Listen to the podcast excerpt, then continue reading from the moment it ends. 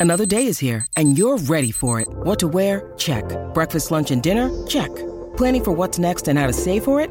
That's where Bank of America can help. For your financial to dos, Bank of America has experts ready to help get you closer to your goals. Get started at one of our local financial centers or 24-7 in our mobile banking app. Find a location near you at bankofamerica.com slash talk to us. What would you like the power to do? Mobile banking requires downloading the app and is only available for select devices. Message and data rates may apply. Bank of America and a member FDIC. When you need mealtime inspiration, it's worth shopping Kroger, where you'll find over 30,000 mouthwatering choices that excite your inner foodie. And no matter what tasty choice you make, you'll enjoy our everyday low prices, plus extra ways to save, like digital coupons worth over $600 each week. You can also save up to $1 off per gallon at the pump with fuel points. More savings and more inspiring flavors make shopping Kroger worth it every time. Kroger, fresh for everyone. Fuel restrictions apply. Vai DJ Trix. Ok, Cruce Clan, voglio vedere le mani dei fan.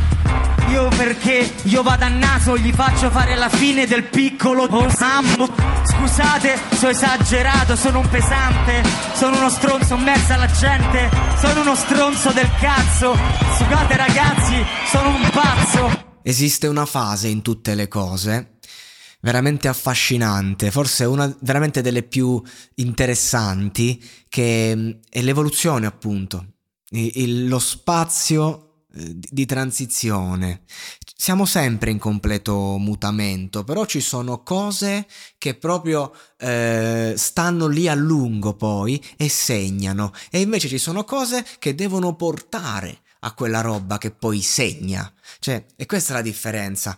Nell'hip hop, nel rap in Italia, una fase veramente affascinante è quella dei primi anni 2000, prima della grande esplosione.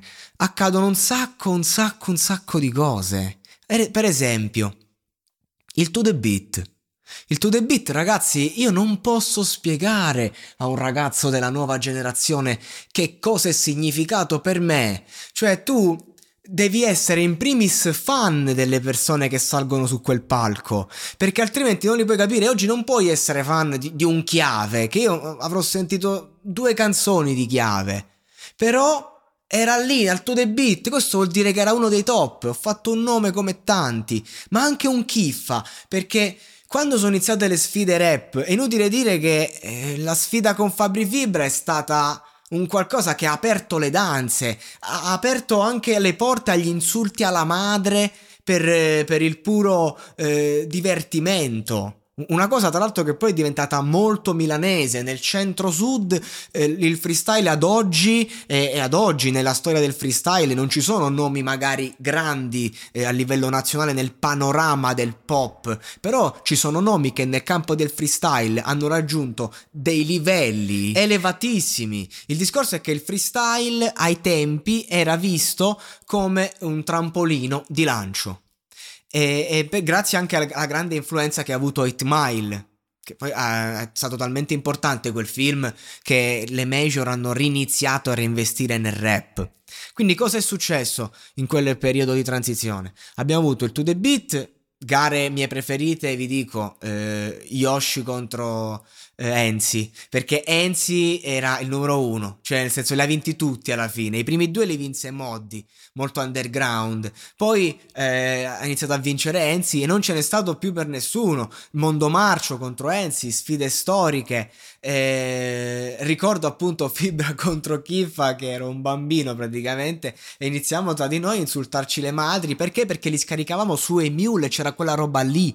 Il primo caso di clickbaiting del rap italiano era un tizio che su Emule mise, mise tipo un titolo danno contro Kiffa, contro Fibra, invece era un cazzone come tanti con il beat di, di Ria Shady che faceva quattro rime malissimo. Però io ancora me lo ricordo tu scaricavi sto file e chissà, quindi Emule è stato, ha aperto il mondo a quello che poi è stato YouTube. Perché? Perché tramite le radio continuavano a passare il pop. Uh, su MTV al primo posto c'era solo Tiziano Ferro, stima totale per Tiziano e la sua musica. E, ehm, e poi il rap dov'era? i, tuoi genitori, i tuoi eh, fratelli comunque ti facevano sentire i classici, quindi il, il, rock internazionale, quello fatto bene. Io ad esempio ascoltavo i Queen e i Beatles nel mio lettore CD, però nel frattempo chi iniziava ad avere un computer poteva scaricare dei mule della roba, poteva cercare e, e c'erano anche ad esempio gli Yuga Flame, un gruppo che conosce solo chi in quel periodo frequentava i, quei siti, i forum. Yuga Flame erano tra, tra, quelli che erano su Emule e quindi praticamente hanno fatto un'autopromozione enorme passando di lì. Dischi come quello di Bassi Maestro, classe 7.3, ci siamo cresciuti con frasi del tipo eh, le, le, cose più belle devi lottare se le ottieni e se le ottieni devi lottare per poi mantenerle, ma abbiamo anche dischi come Ego di Nesli che su YouTube facevano una carrellata di views lentamente, iniziavano. Questo però già quando il rap eh, stava in procinto di esplodere o comunque era già esploso. Abbiamo la nascita di fenomeni come il Truce Gran. Truce Gran personaggio fondamentale Gel, perché la gente quando dice Truce Gran dice Noiz Narcos, sì, Noiz Narcos è il maggiore esponente del Truce Clan. Noiz Narcos è Truce Clan, ma il fondatore è Gel ed è fondamentale perché dalla lirica di Gel, poi nel tutto, tutto il post Truce Clan, dove comunque aveva una, un, un, modo di scrivere appunto Truce, era il Truce Clan, era il fondatore, però è sempre stato quello secondo me più sensibile a livello lirico, cioè quello che comunque ha toccato con profondità eh, temi interiori. Non a caso, se non sbaglio, adesso eh, lavora anche eh, a livello sociale nelle comunità di recupero. Quindi cioè, parliamo comunque di una persona molto complessa a livello artistico e, e emotivo. Cioè, mh, Gel, secondo me, è veramente un artista grande, massiccio. Ehm, e, e, ehm, e, il sottotesto anche delle, dei testi più hardcore che ha fatto, mh, mm, insomma, i video, quell'immaginario che ha portato Truce Clan, solo loro ci sono riusciti in Italia. Noez Narcos invece era il prodotto perfetto per essere il portavoce principale di, di quella cazzo di, mm, di crew. Noiz Narcos, penso che un, un, prodotto come Noiz Narcos, e uso la parola prodotto intesa proprio Noiz Narcos come personaggio, eh, non esista, eh, perché appunto è, è, così perfetto, proprio sembra un film Noiz Narcos, e grazie eh, all'immaginario, eh, se, insomma, cioè, l'immaginario se l'è creato proprio eh, sulla base di, de, della musica che ha cantato, del cinema di strada che ha portato, musica che vedi, quella di Noiz, ma il Truce Clan tutto, un gruppo di ragazzi che faceva freestyle brutale, cioè loro erano quelli dark fondamentalmente, privi di tecnica, ma che portavano un, eh, dei concetti fuori, fuori, fuori di testa, quindi questi sono pazzi completamente, ma quella follia seguiva una logica, no? Ed era a metà tra il real e il trash anche. Come la, la, mm, quando questi due mondi, quelli del 2D Beat e quello, quello del Truce Clan, si sono uniti. Quando Gel è andato, tutti si aspettavano Noiz Narcos, ma Noiz Narcos non è un freestyler. Noiz Narcos, se facesse freestyle, perderebbe, non sarebbe più Noiz Narcos. Eh, perché il freestyle è una disciplina a sé, che ha delle tematiche a sé. E quindi di conseguenza Noiz Narcos e il Truce Clan hanno fatto un live quella sera, hanno spaccato tutto. Però eri dentro al game, nell'immaginario, eri dentro il brano. Invece Gel ha provato a portare il Truce Clan nel freestyle e la reazione si è vista. Oh, per il Truce Clan che Gel abbia fatto quell'uscita, io perché io vado a naso gli faccio fare la fine del piccolo Tommaso, che tutti si sono ribaltati, che si è gelata l'atmosfera, Gue Pechegno ha detto che era lì, si è gelata l'atmosfera. E, e poi insomma tutto quello che è stato, la figura di merda, non è la figura di merda, e il Truce Clan rappresenta vita. Questo è il discorso, che ha, tra l'altro ha dato solo maggiore lustro eh, a seconda della tematica che portavano, perché Gel al concerto del Truce Clan ha ripetuto la rima una volta, il pubblico è andato in visibilio. Cioè questo è il discorso.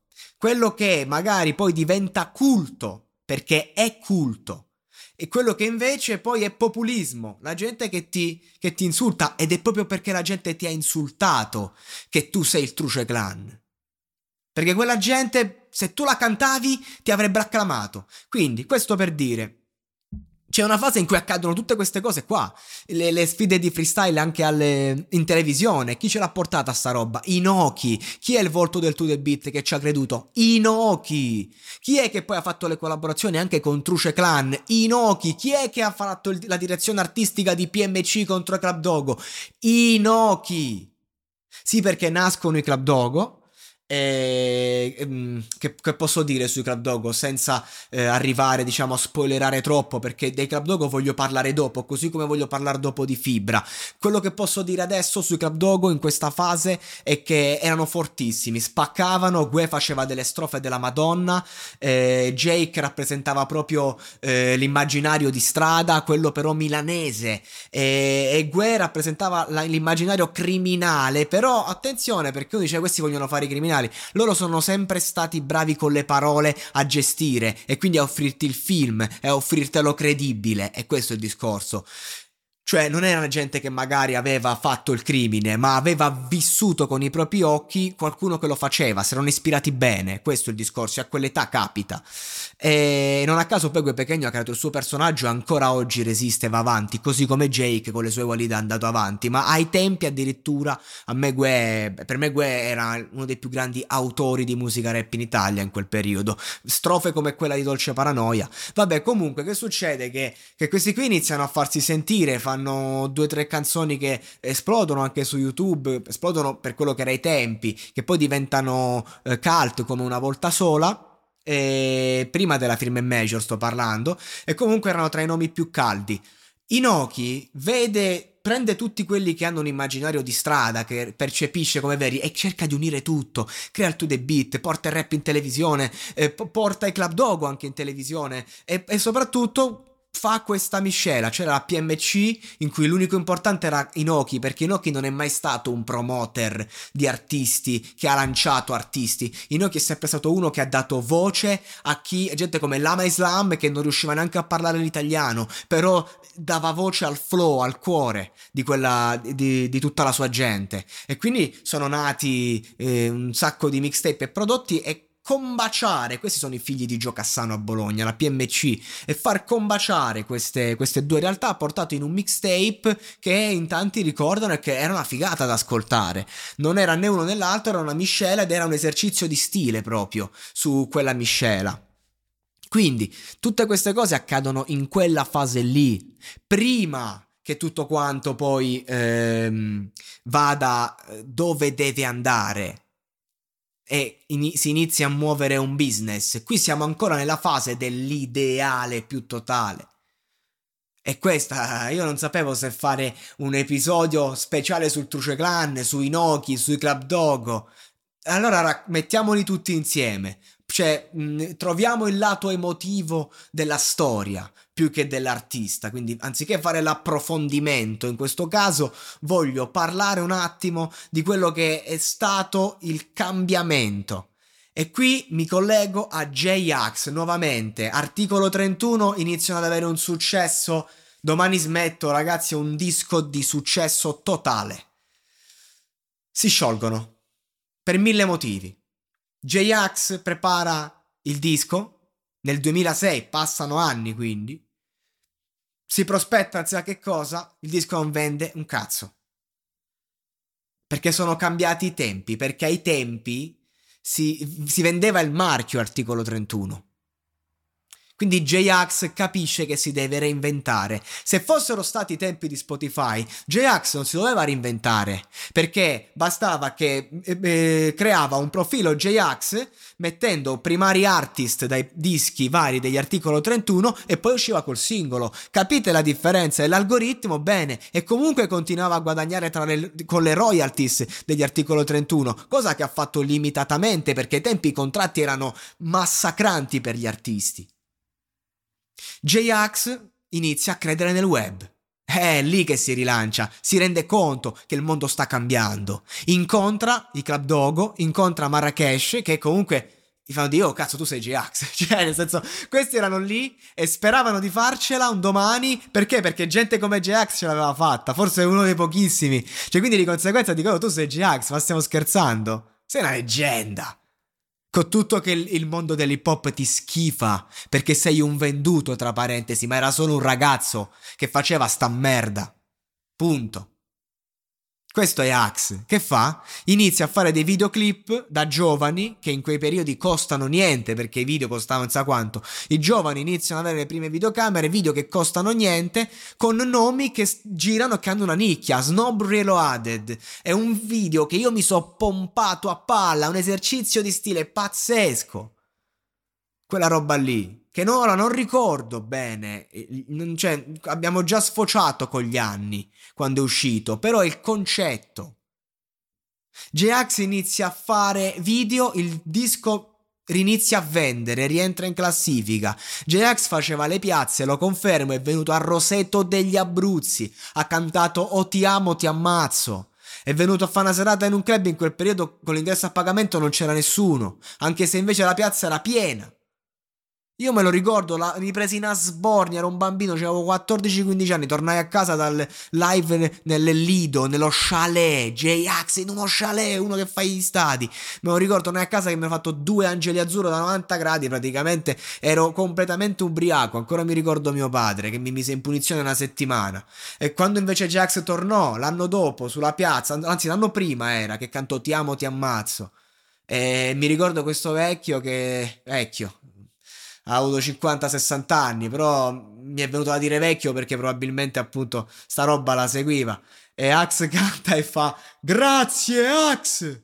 Cioè proprio così. mi colpì. E, un altro prego. Cioè no, fu una, una, gag stupida. Però per farvi capire dove era finito J-Ax. In piazza a Roseto degli Abruzzi a prendere spicci. Cambia quindi il mondo. Cambia tutto.